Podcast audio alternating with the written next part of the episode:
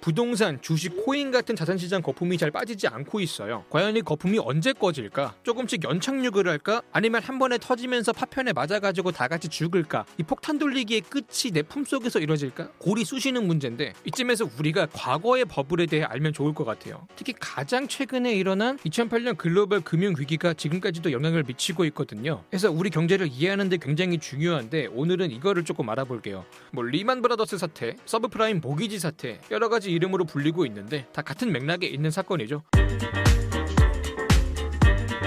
결국은 거품이 끼고 터지는 과정을 봐야 되는데 거품이 끼려면 전제 조건이 있어요. 바로 시중에 돈이 많이 풀려야 되죠. 이 넘치는 돈을 부동산이나 주식시장이 빨아들이면서 자산에 거품이 끼는 건데 이 금융위기 전에도 미국에 돈이 많이 풀렸습니다. 왜 많이 풀렸을까? 원인으로 두 가지 가설이 주장되는데 하나는 미국이 잘못했다는 주장이 있고요. 또 아시아가 잘못했다는 주장이 있습니다. 일단 미국이 잘못했다는 주장을 보면은 사실 금융위기가 터지기 8년 전 2000년에 이미 IT 버블이 먼저 터졌어요. 이때 이미 경제가 침체가 됐고 이거를 회복을 해야 됐거든요. 어떻게 하냐? 금리를 낮추는 거죠. 야, 이거 대출 금리 싸다. 그죠? 대출들 많이 받으세요. 아, 받아 가지고 기업들은 투자를 조금 하시고 어, 고용도 조금 늘리자고. 아, 실업률이 뭐야 이게 지금. 그리고 가정에서는 조금 월마트 나가서 그 쇼핑도 조금 하시고. 에? 어떻게 그 소비 좀 늘리면 안 될까? 저축들은 좀 그만 좀 하시고 그 나라 경제 안 좋아요. 빚을 져서라도 돈을 써 주세요. 그래야 경제가 굴러가요. 이런 식으로 국가가 대출을 받으라고 등을 떠미는 거죠. 저렴한 이자로 쉽게 대출을 받을 수 있다? 제일 먼저 뭘 할까요? 집을 사겠죠.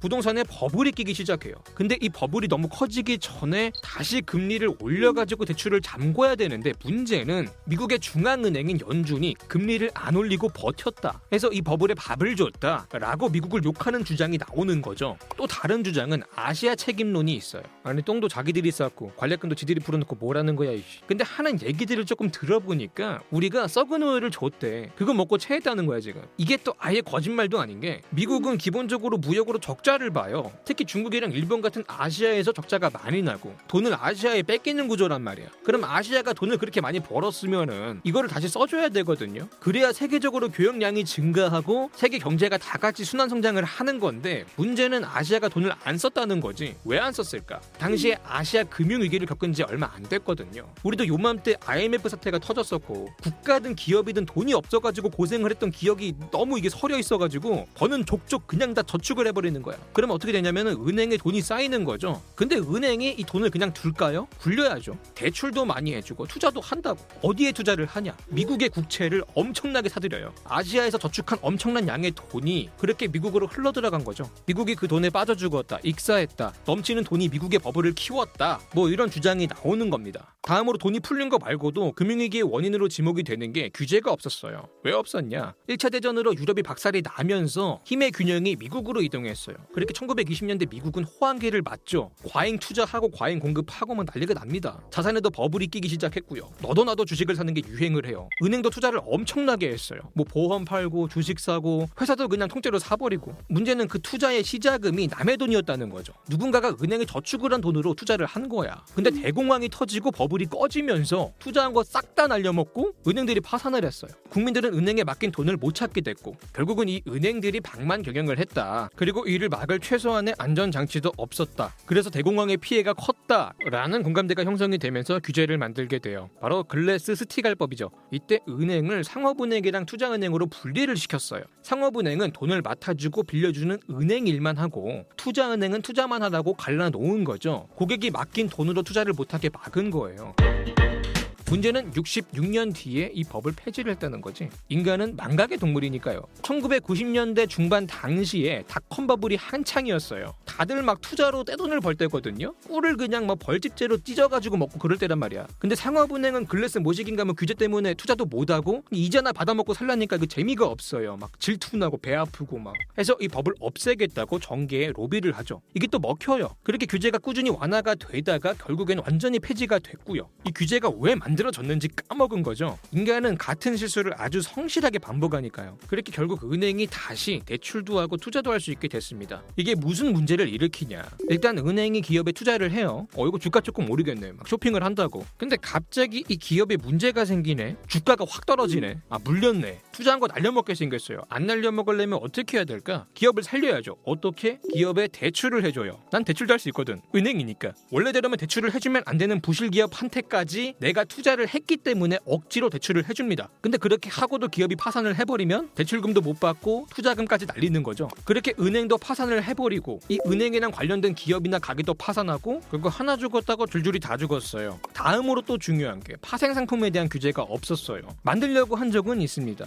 누가? 브룩슬리 본이라는 언니야가 아, 저기요 이거 파생 상품에 대한 규제가 없던데요? 아 세계 최대의 금융 선진국에서 이건 말도 안 되는 건데? 그래서 규제를 만들어야 된다고 보고서를 예쁘게 딱 작성을 해가 지고 올리죠. 근데 아주 대차게 까였습니다. 왜? 은행들이 반대했거든. 아유 규제하잖아? 아 나 미국에서 장사 못해 이거. 영국으로 이사 갈 거야. 막 협박을 하는 거야. 그래서 재무부 장차관이랑 연준 의장이 반대를 했고 결국은 규제를 만드는데 실패를 했죠. 그 옳은 일을 해보려는 관료가 현실과 부패에 부딪히게 되고 좌절을 하는 과정을 그대로 보여주는 사건인데 이 규제가 없어가지고 어떤 문제가 발생했냐? 여기서 등장하는 게 바로 그 유명한 서브프라임 모기지 사태죠. 자, 사람은 집이 필요하고 집을 살려면 대출이 필요해요. 때문에 부동산과 금융은 뗄 수 없는 관계고 부동산에 거품이 끼면은 금융으로 거품이 옮겨가죠. 그러다가 집값이 폭락하고 금융 전체가 붕괴되는 건데 보통 집을 살 때는 대출을 받고 바로 그 집을 담보로 잡죠. 내가 대출을 못 갚으면은 집으로 갚으면 되고 이 서브프라임 모기지론도 그런 주택 담보 대출의 일종인데 여기서 서브프라임이 뭐냐면 신용 등급 중에서도 낮은 등급을 말해요. 보통 등급이 낮은 사람은 대출을 갚지 못할 가능성이 높기 때문에 대출을 잘 안 해주려고 하거든요. 근데 당시에는 신용 등급이 낮든 소득이 없든 그냥 개나 소나 막 대출을 해준 거야. 이 개라는 표현이 조금 불편하실 것 같은데 진짜로 키우는 강아지의 명의로 대출이 됐어요. 제대로 된 서류 심사도 없이 묻지마 대출을 한 거죠. 사실 누구한테 대출을 해줄 거냐 이런 게 중요할 때가 아니긴 했어요. 왜? 담보가 확실하니까. 담보인 집값이 미친 듯이 오르고 있었거든요. 돈 떼일 걱정도 많이 안 들고 여차해가지고 떼이면 그냥 집으로 받으면 되는 거야. 집값은 절대로 떨어지지 않는다. 이 부동산 불패 신화가 있었기 때문에 이런 묻지마 대출이 가능했다는 거죠. 특히 미국은 모기지 회사라고 이 주택 담보 대출을 전문으로 하는 데가 따로 있어요. 얘네들이 주로 서브프라임 등급의 대출을 해줬다가 부동산 거품이 꺼지면서 줄줄이 다 무너진 건데 그래서 서브프라임 모기지 사태라고 하는 거고요. 근데 또 여기서 끝이 아니죠. 서브프라임 모기지론을 바탕으로 해서 문제의 파생 상품이 나오게 되는데 그 중에 가장 1차원적인 게 MBS예요. 금융 용어 나오니까 막 짜증나죠. 괜찮아요. 몰라도 돼요. 중요한 건 용어가 아니라 내용이니까. 자, 은행 입장에서 대출을 해주면 원리금을 수십 년 동안 받아야 되거든요. 이거 어느 세월에 다 받아. 대출해준다고 목돈이 나갔는데 들어오는 거는 찔끔 들어와요. 은행에 현금이 부족해지는 거죠. 유동성에 문제가 생겨요. 때문에 은행은 자금을 확보해야 되는데 어떻게 하냐? 이 주택을 담보로 해서 대출을 해줬다는 증서, 즉 빚문서를 채권 상품으로 만들어서 팔아요. 이거를 산 사람이 은행 대신에 수십 년 동안 대출에 대한 원리금을 받는 거죠. 이게 바로 MBS예요. 은행 입장에서는 깨작깨작 받는 것보다 MBS를 바꿔 팔아가지고 한 번에 목돈을 받는 게 낫거든요. 유동성이 확보가 되니까. 문제는 이렇게 확보한 현금을 바탕으로 또다시 주택담보대출을 한다는 거죠. 그리고 또 그 대출을 바탕으로 MBS를 만들어서 팔고 이 빚으로 빚을 굴리는 무한순환이 완성이 되는 거예요. 이런 실체가 없는 거래가 반복이 되니까 버블이 커지는 거고. 하지만 여기서 만족하면 또 인간이 아니죠. MBS 중에서 신용 등급이 낮은 애들, 즉 돈 떼먹힐 가능성이 높은 애들을 신용 등급이 높은 MBS에 끼워 팔기를 합니다. 이 MBS를 모은 꾸러미를 CDO라고 하는데 위험한 폭탄을 안전한 폭탄이랑 섞어 팔면서 이 폭탄 꾸러미는 안전하다고 속이는 거죠. 실제로는 하나가 터지면 다 터지는 건데 정말 가관인 거는 이미 섞인 이 CDO를 여러 개를 모아서 한 번 더 섞어요. 그리고 그 섞은 거를 또 모아서 또 섞고 그렇게 2차, 3차 CDO가 나오는데 이제 이 꾸러미 안에 어떤 폭탄이 들어가 있는지 방구탄인지 백린탄인지 원자폭탄인지 분간도 안 되는 거죠. 야, 심지어 여기서도 끝이 안 나. 이 CDO도 결국은 주택담보대출에 뿌리를 두고 있기 때문에 이 대출을 받은 사람이 돈을 못 갚으면은 돈 떼먹힐 위험이 있는 거거든요. 여기서 바로 이 리스크를 가지고 하는 장사가 있어요. 바로 보험이죠. 아, CDO 산다고 돈 떼먹힐까봐 근데 무섭다고 고민이라고. 야 그거 떼먹히면 우리가 보장해 줄 테니까 걱정하지 말고 사 그냥. 대신에 그 보험료는 조금 내야겠지? 라고 하면서 등장을 하는 게 CDS예요. 일종의 보험 상품이죠. 이 보험사 입장에서는 수익률이 좋은 게 부동산 경기가 좋으니까 돈 떼먹힐 일이 없어요. 보험금 줄 일이 없다는 거죠. 문제는 부동산 거품이 터졌다는 거야. 대출을 못 갚는 사람이 미어 터지기 시작했다는 거야. 그래서 이 보험사들이 막대한 양의 보험금을 보장해주게 된 거죠. 망한 거예요. 참고로 당시에 거품이 터질 거를 미리 예측을 하고 나라가 망한다는 거에 모든 걸 걸고 CDS에 투자를 해서 엄청난 보험금을 타먹은 사람이 있어요. 바로 마이클 버리죠.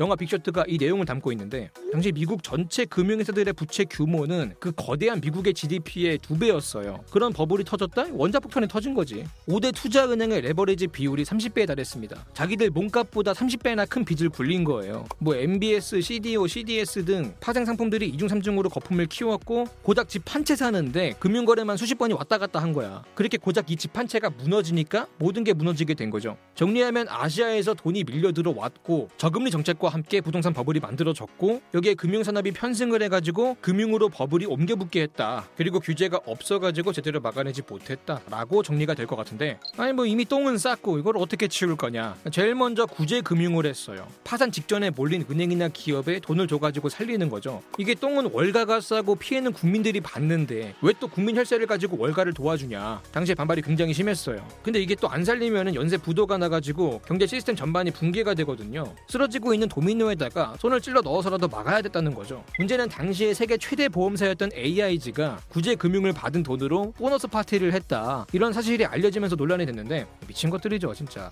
참고로 이때 구제 금융을 못 받고 죽은 게 리먼 브라더스예요. 세계 4대 투자 은행의 간판이 내려가는 충격적인 장면을 보면서 리먼 브라더스 사태라는 이름까지 붙게 된 거죠. 자, 이게 버블이 터져 가지고 경제가 망한 건데 아이러니하게도 이거를 회복하려면은 다시 또 돈을 풀어 가지고 적당히 인플레를 자극해야 돼요. 제일 먼저 쓰는 안전한 처방약이 금리 인하죠. 근데 이 금리를 재료 금리까지 떨어뜨려 놔도 별다른 효험이 없다. 그러면 중앙은행이 돈을 찍어내서 푸는데 문제는 금융위기의 피해가 워낙에 컸기 때문에 어지간해 돈을 풀어가지고는 티도 안 나는 상황이었어요. 그래서 상당히 시범적인 정책을 펼치는 게 바로 양적 완화죠. 대놓고 인플레를 유발하기 위해서 이례적으로 무자비하게 막대한 양의 돈을 풀었어요. 당시에는 이 양적 완화가 좀 생소했거든요. 디플레가 심각한 일본에서나 쓰는 방식이었는데 이게 뭐 논란도 많고 부작용도 많고 최선의 전략은 아니었지만 별다른 대책이 없는 상황에서는 차악의 전략이었다. 물을 뿌려가지고 작물을 키워내지 못했지만 그래도 불을 끄는 거는 성공했다라는 평가가 조금 많은 것 같아요. 그리고 이 금융위기는 최소한의 안전장치도 없을 때 인간의 욕망이 광기로 변질되는 과정을 그대로 보여줬습니다. 금융회사는 그들 개인에게는 이익이 되는 행동을 했지만 세계 경제 전체에는 엄청난 피해를 줬어요. 개인에겐 합리적인 선택이 전체에는 비합리적인 결과를 가져다 줄 수 있다. 이런 사실을 다시 한번 확인시켜줬고요. 때문에 이 개인의 이익 추구를 어느 정도 규제를 해야 된다라는 공감대가 생기면서 다시 규제가 만들어졌고요. 그리고 또다시 이 규제를 폐지하려는 움직임이 지속이 되고 있습니다. 또 까먹었죠? 사실 무분별한 규제는 산업의 성장을 막고요. 본래의 목적을 까먹고 부작용을 만들어요. 하지만 최소한의 안전장치는 필요하다라는 게 역사적으로도 여러 번 드러나는 거죠. 인간의 욕망은 분명히 경제 성장의 밑거름이지만 그것이 극단적인 광기로 돌변하지 않도록 이를 관리하는 방식에 대해서 계속 고민을 해봐야 될 것 같아요. 또 무분별한 탁상 규제가 되지 않도록 하면서요. 자, 오늘 영상 여기까지고요. 지금까지 지식한 입의 한 입만이었습니다.